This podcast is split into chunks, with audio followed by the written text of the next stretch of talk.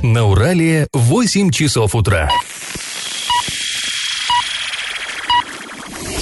В эфире немного аналитическая, немного юмористическая и слегка музыкальная передача «Заварники» на радио «Шансон Орск». Для лиц старше 12 лет. Доброе утро, друзья. Привет всем, всем, всем. В эфире радио «Шансон Орск», программа «Заварники». И этот час вы проведете с нами Эльвира Алиевой. Всем привет. И Павлом Лещенко. Сегодня мы поговорим о том, как в нашем городе, в Орске, предлагают бороться с рекламой наркотиков, о том, как в Оренбурге ремонтируют памятник вождю революции и о других новостях. Но, однако ж, новости будут чуть попозже, а сейчас старости. Пашины старости. Ни для кого, конечно, не секрет, что в военные годы, когда большинство взрослых мужчин находилось на фронте, их работу, тяжелую работу, приходилось выполнять женщинам и детям. Ну, все мы с вами читали, да, вот эти книги, где а, там мальчик, подросток ставит к станку ящик, на него встает, чтобы дотянуться, и там какие-то вытачивает болванки, что-то для снарядов. То есть, ну, все вот это вот такие хрестоматийные примеры, и это не выдумки, действительно так оно и было. А еще 14-летних детей отправляли в деревни, в колхозы, чтобы помогать сельчанам э, биться за урожай. И это тоже, тоже, знаете, здесь трудно как-то приукрасить эту тему. Она действительно героическая и с таким жутковатым оттенком. Вот мы нашли в нашем местном э, музе- э, архиве, горо- э, в городском архиве, нашли документы под грифом «совершенно секретно». Ну, когда-то они были секретными, сейчас, разумеется, они уже с, в свободном доступе.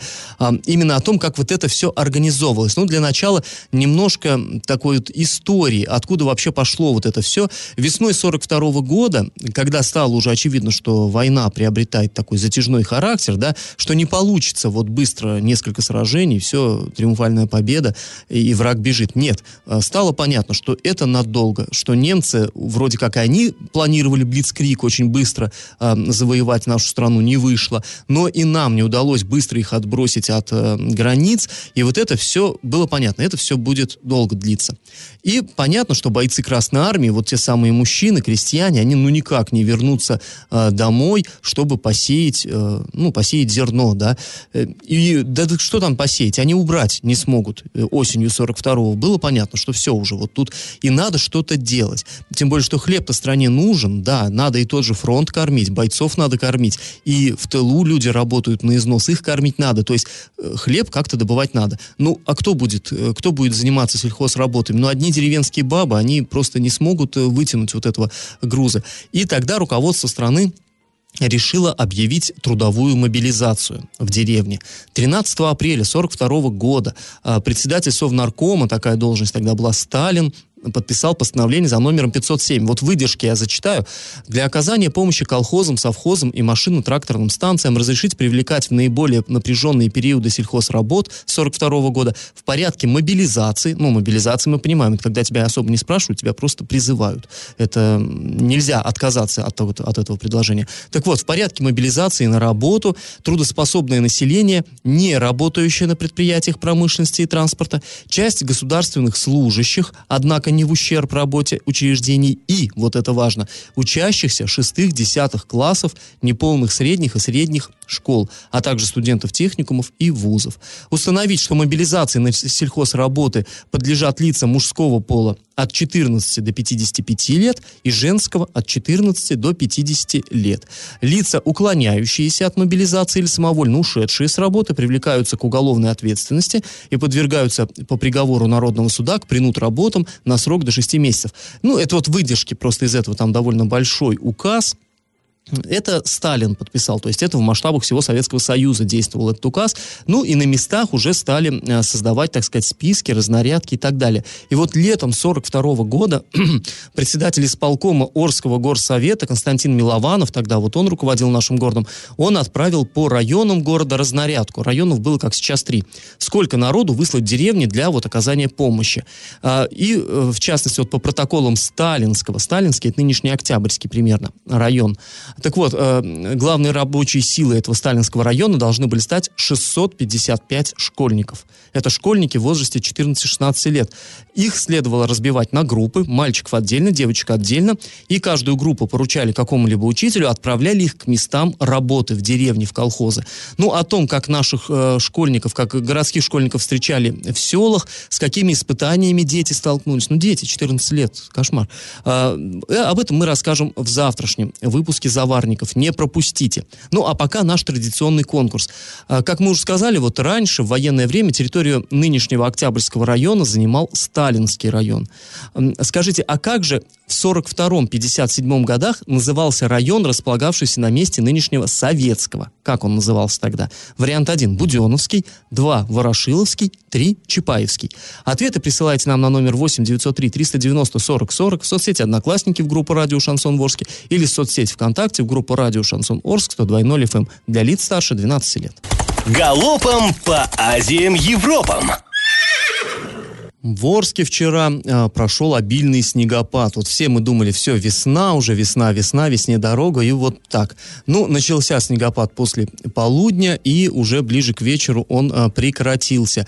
Ну что ж, будем надеяться, что это последняя такая злая усмешка зимы, и все-таки будет тепло теперь. Синоптики на сегодня нам прогнозируют облачную погоду с прояснениями. Говорят, что днем воздух прогреется до плюс 3, плюс 5, то есть вчерашний выпавший снег, он будет таять. Увы, сегодня будет сыро сыро, грязно, конечно, но все-таки будем надеяться, что солнышко припечет, и наступит уже настоящая хорошая весна. Так ты понимаешь, Паш, в чем трагедия? Вчера плюс 10 обещали, вчера конкретно синоптики обещали плюс 10, поэтому То я... нет веры им все Вообще веры никакой нету. В итоге было далеко не плюс 10, так еще и снег, самая настоящая зима. Сегодня в Рио губернатора Оренбургской области Денис Паслер э, в рамках знакомства с региона посетит город Орск и Кваркинский район. Он побывает на хоккейном турнире Кубок Третьяка, который пройдет э, с 26 по 30 марта в Орске сегодня. Но сегодня как раз 26 марта во Дворце спорта юбилейное открытие вот это вот турнира, и на него э, приедут именитые гости, да, известные хоккеисты. Ну, понятное дело, что обычно Юрий Берг всегда их здесь встречал, но теперь эта обязанность переходит Денису Паслеру. И нам известно, что у него запланировано несколько встреч, в том числе и с главой города Орска Андреем Одинцовым. Да, интересно, о чем они будут там говорить. Я думаю, что в общих чертах мы об этом узнаем уже в ближайшее время.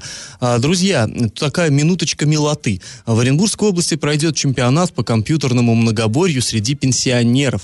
Участникам придется, сообщается, подготовить презентацию на тему Айда Пушкин, показать работу на сайте пенсионного фонда и научиться пользоваться смартфоном. Ну, дело хорошее, конечно, надо пенсионеров приобщать к высоким технологиям, куда же без этого. И вот сообщается, что лучшие из лучших поедут на всероссийский чемпионат. Ну, мы желаем, конечно, ну, всем вот Паша участникам удачи. немножко, но компьютерной грамотности надо, надо учить надо. Не, ну, ну, ну, мне кажется, да, забавная такая новость, но она, в общем, приятная, надо.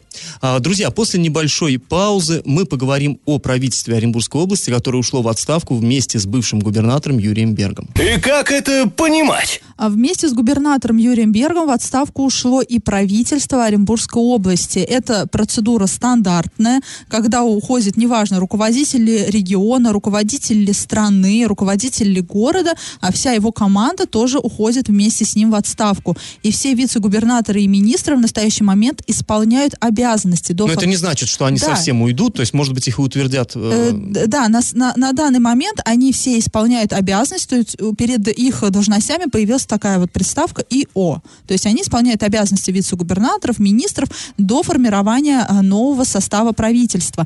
И напомним, да, что Юрий Берг ушел в отставку и покинул пост губернатора на прошлой неделе, и э, временно исполняющим обязанности обязанности стал Денис Паслер. Э, и его уже официально представили, скажем так, политической общественности. Но не, в, не со всеми был заключен вот этот вот временный трудовой договор. Не со всеми министрами. А, уже есть, скажем так, первое увольнение. С, св, своей должности лишился Михаил Масов. Это министр сельского хозяйства Оренбургской области. А, судя по всему, ему не, ну, не предложили вот это временное трудоустройство. И вообще, и, и вот, вот это эта должность исполняющего обязанности министра сельского хозяйства, она сейчас вакантна. Там вообще вакансий-то много, на самом да, деле. и как сказал наш оренбургский э, корреспондент, теперь у Михаила Маслова есть намного больше времени, чтобы, э, скажем так, сосредоточиться на уголовном деле, участником которого он э, является. А напомним, что факт... участником самым непосредственным. Да, самым участником. непосредственным главным участником этого уголовного дела. Да, он обвиняемый в этом уголовном деле. Да-да. А, Или подозреваемый. Да, обвиняемый, обвинение уже предъявлено. А напомню, что фактически он не работал с лета 2018 года, то есть, ну, просто не работал, да, зачем такие работники Вообще, нужны? да, мы удивлялись, что обычно чиновники очень оперативны в этом. Как только на кого-то падает тень подозрения, его сразу увольняют и сразу говорят, бывший, там, бывший подозревается в том-то, бывший чиновник подозревается в этом, а его почему-то вот так долго держали, на должность за ним сохраняли. Да, и здесь надо напомнить, что в июне прошлого года его и руководителя э, там агропромышленного комплекса Вишневский, Виктора Железнова, там или сельхозкомплекса, в общем, животноводством занимался э, этот, э, и занимается сейчас этот комплекс Вишневский, Виктора Железнова, их задержали по подозрению в мошенничестве. Было возбуждено уголовное дело. По версии следствия, Михаил Масов причастен к хищению денежных средств, которые были выделены из федерального и регионального бюджетов в качестве субсидий на сумму более 100 миллионов рублей. Сейчас Михаил Масов находится под залогом в размере почти полтора миллиона рублей, а до этого он находился под домашним арестом. Ну, в общем, э, после прихода Дениса Паслера официально своих должностей э, лишились вот все члены правительства, но окончательно своей должности лишился пока только один министр Михаил Масов.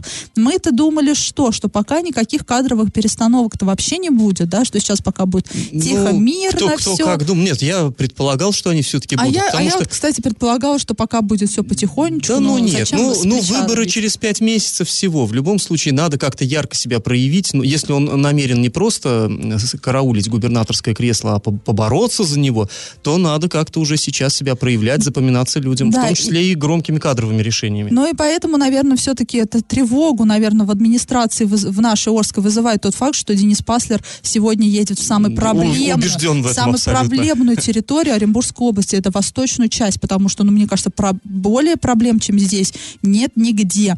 А, Друзья, сразу после паузы и рекламы мы вернемся в эту студию и узнаем, как прокуратура планирует бороться с рекламой наркотиков, которая вот у нас появляется на стенах городских зданий. Я в теме. Вчера глава Орска Андрей Одинцов провел заседание антинаркотической комиссии. Ну, дело это такое, регулярно проходят эти заседания, в общем-то, такие, такой довольно вяло текущий процесс. Ну, люди, в общем-то, не делают громких заявлений, они в основном работают, обсуждают. Там участвуют и полиция, и КДН, и всевозможные органы опеки, наркологи, то есть, ну, вот все, кто имеет какое-то отношение к этой эм, грустной теме.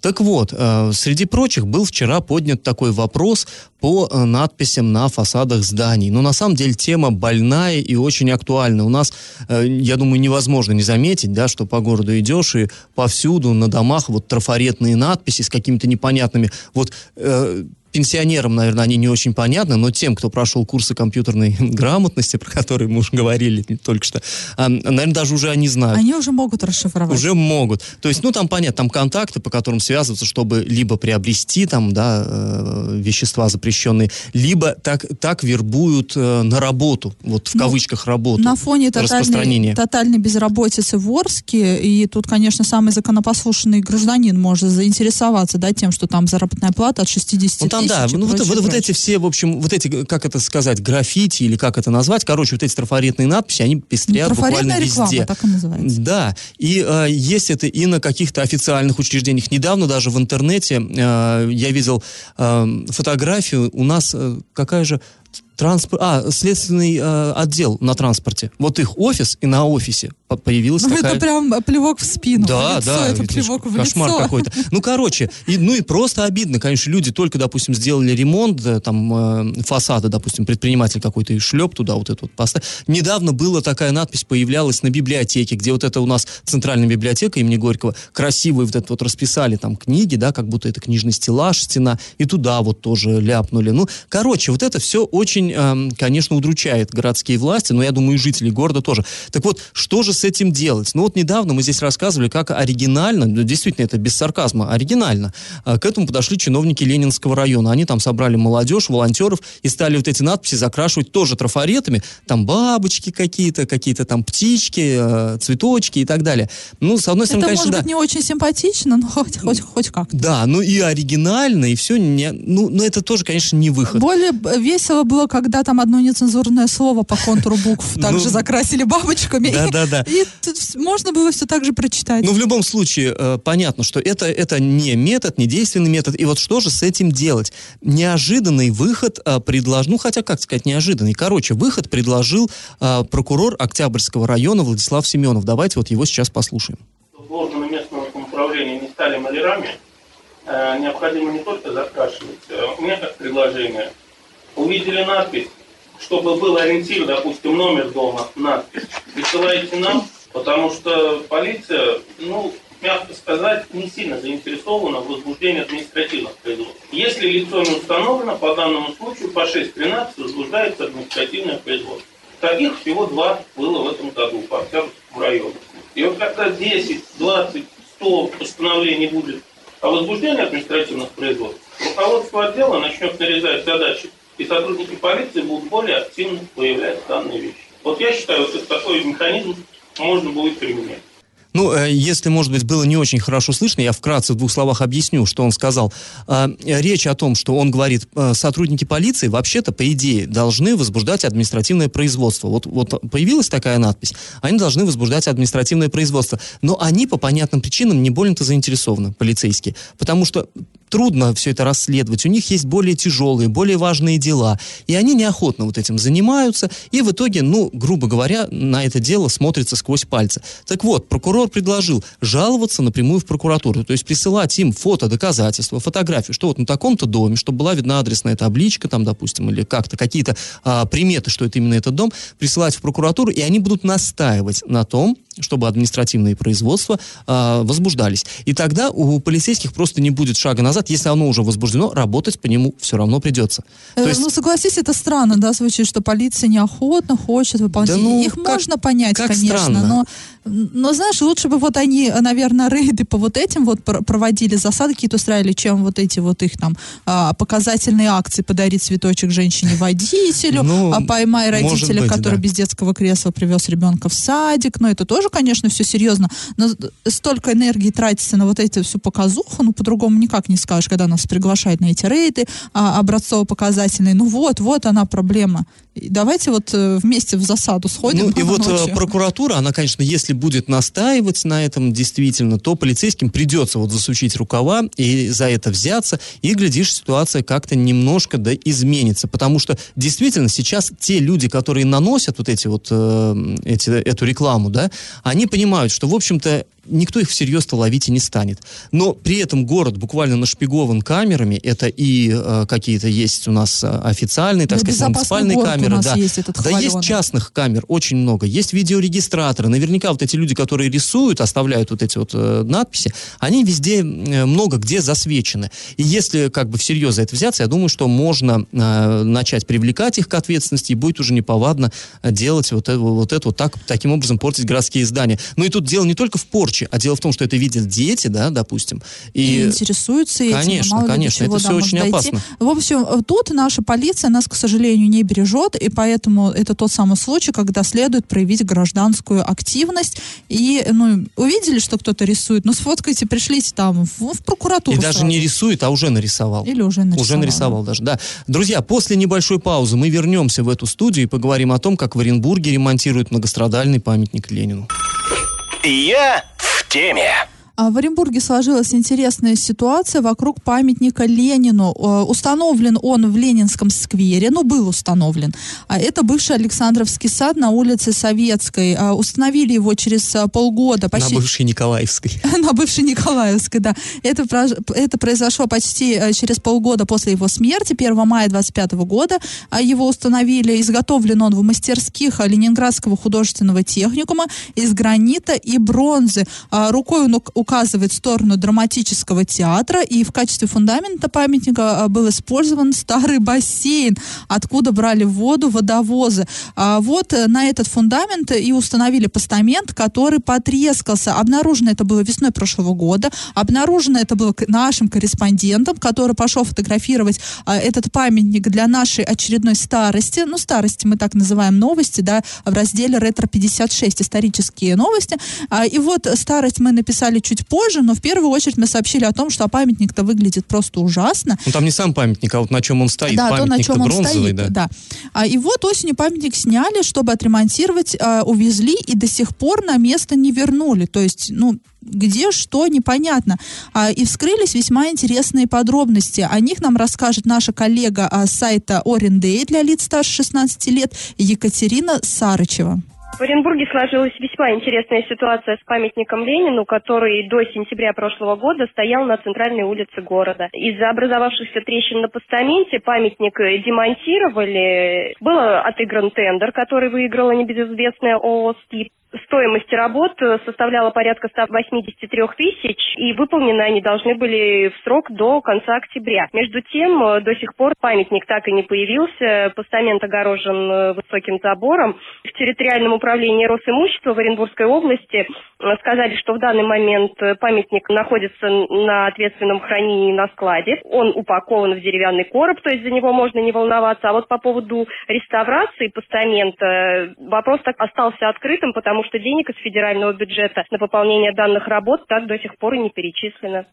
Ну, Вот. да, такая. И тут что интересно, вот эта фирма, которая сейчас занимается реставрацией вот этого постамента, Которая тендер выиграла. тендер выиграла, она же реставрировала спуск к реке Урал. про который мы неоднократно говорили. Кстати, опять-таки, вот недавно в соцсетях появились фотографии, а, как он кошмарно выглядит. Там вот эти вот бетонные ступени, под ними арматура проржавела и протекла, и То, вот он что прям было- рыжая, вот такая, да, в то, кошмарных что- потеках. То, что должно было продержаться 50 лет, гарантия давалась 50 лет. Не на- продержалось и не года. продержалось, и полугода не продержалось, Паш. И там, кстати, возбуждено сейчас уголовное дело, да, а, в отношении там и э, сотрудников администрации, прочее, прочее, там и проверки проходят, потому что, по всей видимости, а, во время реставрации использовались э, более дешевые материалы, а не то, что было прописано в техническом задании. Да, и, кстати, рассказывают, что вот в Рио губернатор на аппаратном совещании очень этой темой заинтересовался. Так что тут могут быть интересные да, выводы и, сделаны. и по нашим данным Дмитрию Кулагину было сделано внушение, Да, хотя да, он да. тут вообще не, не- не- не- И, кстати говоря, какого отношения не имеет. Совсем скоро-то у Владимира Ильича день рождения. Вот те, кто постарше, те, кто были в пионерах, помнят, 22 апреля, это знаменательная дата.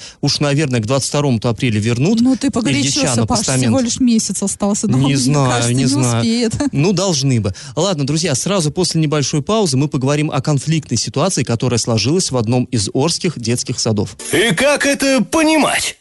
В соцсетях активно распространяется информация о детском саде номер 99 э, у нас э, в Орске. Но она даже не то, что распространяется как целенаправленно, а появилась публикация, она, что называется, бомбанула. На странице мамы, да, чей Да. ребенок ходит в этот детский сад, там не просто публикация появилась, там появились фотографии. Там появились фотографии. Э, Женщина жалуется на то, что просто кошмарные условия в детском саду. Ну и там по фотографиям там какие-то трещины в стенах, да, там вздутые полы. Ну, спальные места, там подушки старые, матрасы старые, просто уже прям протекшая про- крыша и да. все вот, вот все такое. В общем, такие коммунальные как бы ужасы. Но и дело даже не только в этом. Я, э, Получается, что э, причиной публикации вот этого поста послужило даже не то, что вот плохие там условия, а то, что, по словам женщины, э, детский сад очень как бы рассчитывает на помощь родителей в устранении этих недостатков. Причем рассчитывает оригинально. Женщина говорит, что у них там регулярно с них э, собираются деньги в фонд э, группы, фонд детского На сада. так называемые хознужды. Хознужды, да, там на ремонт и все прочее. И вроде как родители всегда безропотно сдавали. Но а, потом столкнулись с тем, что вроде как администрация детского сада стала себя вести не вполне корректно. Допустим, родители купили там что, комплекты постельного белья, да, а заведующий сказал, да цвет не тот, не нравится. И как Под бы надо- интерьер не подходит, да? да, надо покупать другие. Это вот э, информация, э, сразу скажем, мы э, как бы ее не смогли проверить официально. Это то, что сказано в соцсетях. Но, разумеется, мы бы не стали это вот выносить на всеобщее обсуждение, только э, руководствуясь э, постом в соцсетях. Конечно же, мы сделали попытку связаться с администрацией вот этого учреждения. Мы позвонили в детский сад, чтобы взять комментарий у заведующей, но нам сказали, что заведующая находится на больничном, то есть никаких комментариев дать она не может. Что ж, хорошо, ну, понятно, все мы живые люди, все мы можем заболеть, и часто недуги людей вот подкашивают именно в такие критические моменты. Ну, ладно, понятно. Мы позвонили э, в управление образования города, администрации города Орска.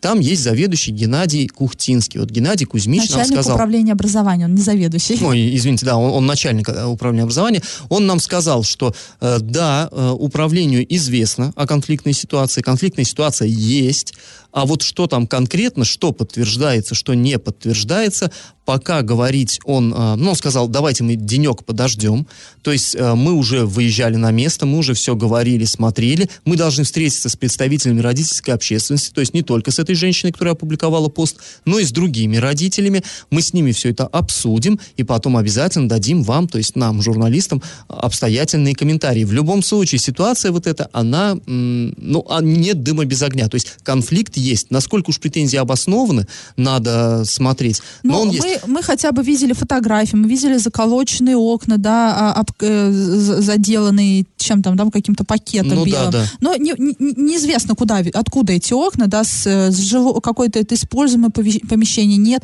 Мы видели фотографии матрасов, подушек, э, полов, опять же, да. Но действительно, если с родителей берут деньги на какие-то хознужды, а если родители вынуждают покупать там покрывало, постельное белье, и как мама, вот, которая выложила пост, она говорит, согласовывали с директором цвет, то есть показывали ей фотографию. Но фото- на фотографии якобы показалось, что постельное белье, там то ли покрывало, которыми накрывать кровать надо, да, то ли он- оно, а, и на, на фото ей показалось, что они светло-бежевые, а на деле оказалось, что они грязно-бежевого цвета, и она вдруг сказала, что нет, они нам по интерьеру не подходят. Ну, э, а что, ржавые поду- э, подушки со следами ржавчины, матрасы больше подходят Ну, здесь на самом деле не только дело же в том, что капризничает э, заведующий, но и вообще на самом деле, э, как бы это вообще практика не очень хорошая. Потому что уже много раз говорено, что вообще-то это бюджетное учреждение, которое должны существовать на полностью на бюджетные средства. Ну вот у, у Эли ребенок сейчас посещает детский сад, наверное, она знает, что приходится иногда Ну вот, сдавать кстати, денежку. да, мой ребенок посещает соседний с 99-м детский сад, 94-й. Я ни разу не сдавала Не деньги сдавала? на ремонт и прочее, прочее. А, меня не просили, но фонд группы, понятное дело, на подарки свои, своему же ребенку, да, я там сдаю. Никто не будет Ну, вот у меня спонсировать, да, двое детей управ- посещали сад, правда, в другом районе города, и как бы сдавалось регулярно. Нет, ну вот сдавались я средства. действительно, я не могу сказать, что из, из меня, э, у меня когда-то кто-то в- э, вот так просил деньги. Нет, ни, ни разу ничего я не сдавала, и у меня ни разу никто ничего не просил. Опять же, ни на какие хознужды деньги мы не сдаем, ни на какие вот эти помывочно-постирочные средства мы тоже деньги не сдаем. Все, что я даю, какие деньги я сдаю, это все фонд группы на подарки детям. Ну, в на любом дни случае- рождения, да, все. И э, опять же, да, когда мы приводим ребенка в новую группу, нам устраивают экскурсию по группе и показывают и постельное белье, и кровати, и пружины на кровати, и матрасы. Воспитательница просто подводит каждого и носом тычет, чтобы мы посмотрели, в каких условиях будет э, большую часть своей жизни проводить ребенок. Да, тепличных условиях. тепличных. То есть для меня, опять же, странно вот это. Но я, эм, может быть, мне так повезло, потому что действительно Ну, наверное, а, для меня как-то не очень да, странно, самом ситуаций много. И э, чаще всего вот таких негативных, как вот сейчас происходит в 99-м детском саду. Ну да, сейчас это все-таки мы можем только говорить о том, что конфликт существует, а все-таки какие там, к каким каким выводам придут э, вот эта комиссия, э, все вместе и чиновники, и родители, и все прочие, я думаю, что мы обязательно поговорим в следующих выпусках нашей программы. А после небольшой паузы мы э, узнаем о том, у кого чего в нас городе накипело. Накипело! Накипело буквально вчера у нашей слушательницы из поселка Степного, он же в народе называется поселок Гудрон. А Женщина живет в доме номер три по улице Краснофлотской. Ну, это бывшее общежитие, но оно находится в таком в, довольно приличном состоянии техническом. У нас много общежитий по городу, да, которые буквально там разваливаются, рассыпаются и выглядят кошмарно. Нет, здесь вроде бы как все в порядке, но она сказала, что их дом уже довольно давно никто не обслуживает, ни одна управляющая организация. И жильцы, соответственно, все вынуждены делать сами. Вот она говорит, я сама там лед скалывала всю зиму, например, с крыльца. И вот, ну что же такое происходит? Она попросила помочь им разобраться, что вообще происходит вот с их домом и когда все это прекратится. Ну, мы, конечно, подключились. Мы э, вчера стали искать по, на официальных ресурсах, там, в принципе, в интернете можно найти, э, какой из домов обслуживает какая организация. Оказалось, что вот именно этот дом, у них заключен договор с управляющей компанией «Степная». Это бывшая СЖКС-4. А, вот. Э, есть, нашли сайт этой организации «Степной». Там, да, там выложен даже скан договора вот этого управления. Вроде бы как все, они должны обслуживать, но стали им звонить. Почему, ж вы, собственно говоря, людей-то бросили? Дозвониться невозможно, все телефоны отключены, все не существуют, и, в общем, все, ну, никак, глухо, в стенку. Тогда мы связались э, с заместителем главы Орска по муниципальному хозяйству Сергеем Щербанем, который у нас отвечает за всю коммуналку в городе. И надо вот сказать, он всегда как-то очень нас выручает, он всегда идет навстречу. За это ему громадное, конечно, спасибо. То есть он всегда комментирует, не пересылает нас в пресс-службу, ничего. Он сказал, что да, до, э, вот ситуация по этому дому, она известна. И ситуация там сложилась нестандартная. То есть обычно вот эти общежития, они, ну, вы понимаете, да, это такой чемодан без ручки, тащить его очень тяжело. То есть люди там, как правило, в общежитиях э, платят нерегулярно за квартплату. Сама плата там, ну, относительно невысокая, то есть много денег не соберешь, даже если все вдруг и кинутся платить. А коммуникации, как правило, ветхие, то есть там надо вкладывать, вкладывать, вкладывать деньги, а назад ничего не получаешь. Поэтому э, очень часто их э, управляшки бросают просто-напросто. Общежития эти, ну, никому они не нужны. Здесь, он сказал, ситуация совершенно иная. Здесь долг свеженький, он там конца 80-х постройки, то есть не требует каких-то громадных вливаний. Просто оказалось, что вот эта компания, которая его обслуживала, она сама прекратила деятельность. То есть она пока не ликвидирована, но фактически она уже ничего не делает. И получается, что да, жильцы оказались, в общем, предоставлены сами себе. Но денег с них не берут за обслуживание, но и э, никто ничего и не делает. Ну и не обслуживают. Ну и не обслуживают. То это тоже, в общем-то, ну, нездоровая ситуация Я думаю, на самом что деле. если уже жильцы к нам обратились, то они, наверное, даже и не в курсе были, что Ну, во всяком случае, не все, да. Да, да, да. И, э, в общем, он сказал, что на самом деле жильцам сейчас следует провести э, собрание и выбрать, кто же их будет обслуживать. Вот Щербань уверяет, что на этот дом желающих несколько. Несколько управляющих компаний готовы заключить договор и нормально там работать. Но единственное, надо здесь по закону все-таки соблюсти, нужно провести собрание. И жильцам следует этим озаботиться. Но он сказал, что вот э, в администрации ждали, когда же они этим займутся, э, жители э, этого дома. Ну, пока они ни шатка, ни валка этим занимаются.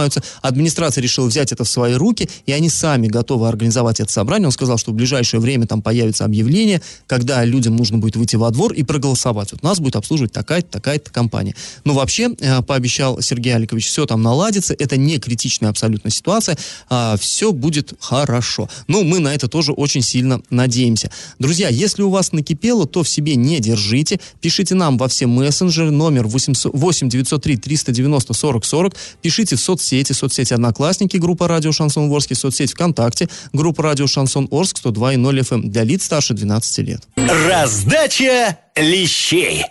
Ну, а программа-то наша подошла к концу. Время подводить итоги. Мы спрашивали в самом начале, как в 1942-57 годах назывался район, располагавшийся на месте нынешнего района Советского. Но вот тут я сразу должен сказать, что э, могут э, слушатели, кто вот знает, кто в курсе этих дел, скажут, ну, ну не совсем, там все-таки это не совсем границы совпадают. Да, не совсем. Но в общих чертах вот эти три района, как они были тогда и как сейчас, в общих чертах они все-таки совпадают. Так вот, Ленинский район так и остался Ленинским, а Сталинский район стал теперь называться Октябрьским, а вот Ворошиловский был переименован в Советский. То есть правильный ответ сегодня два Ворошиловский. И победителем или победительницей сегодня становится а, наш слушатель, чей номер заканчивается на 3186. А, Мы поздравляем этого слушателя. Друзья, не забывайте подписываться, э, указывать свои имена. А, Слушайте нас на подкастах в разделе «Заварники» на сайте урал56.ру для лиц старше 16 лет. Слушайте на своих мобильных, App Store и Google Play в помощь. Ну, а на сегодня мы с вами прощаемся. Этот час вы провели с Эльвирой Алиевой. И Павлом Лещенко. Пока, до завтра. Завариваем и расхлебываем в передаче «Заварники». Каждое буднее утро с 8 до 9.00 на радио «Шансон Орск». Для лиц старше 12 лет. Радио «Шансон». СМИ зарегистрировано Роскомнадзором. Свидетельство о регистрации Л номер ФС 77 68 373 от 30 декабря 2016 года. Для лиц старше 12 лет.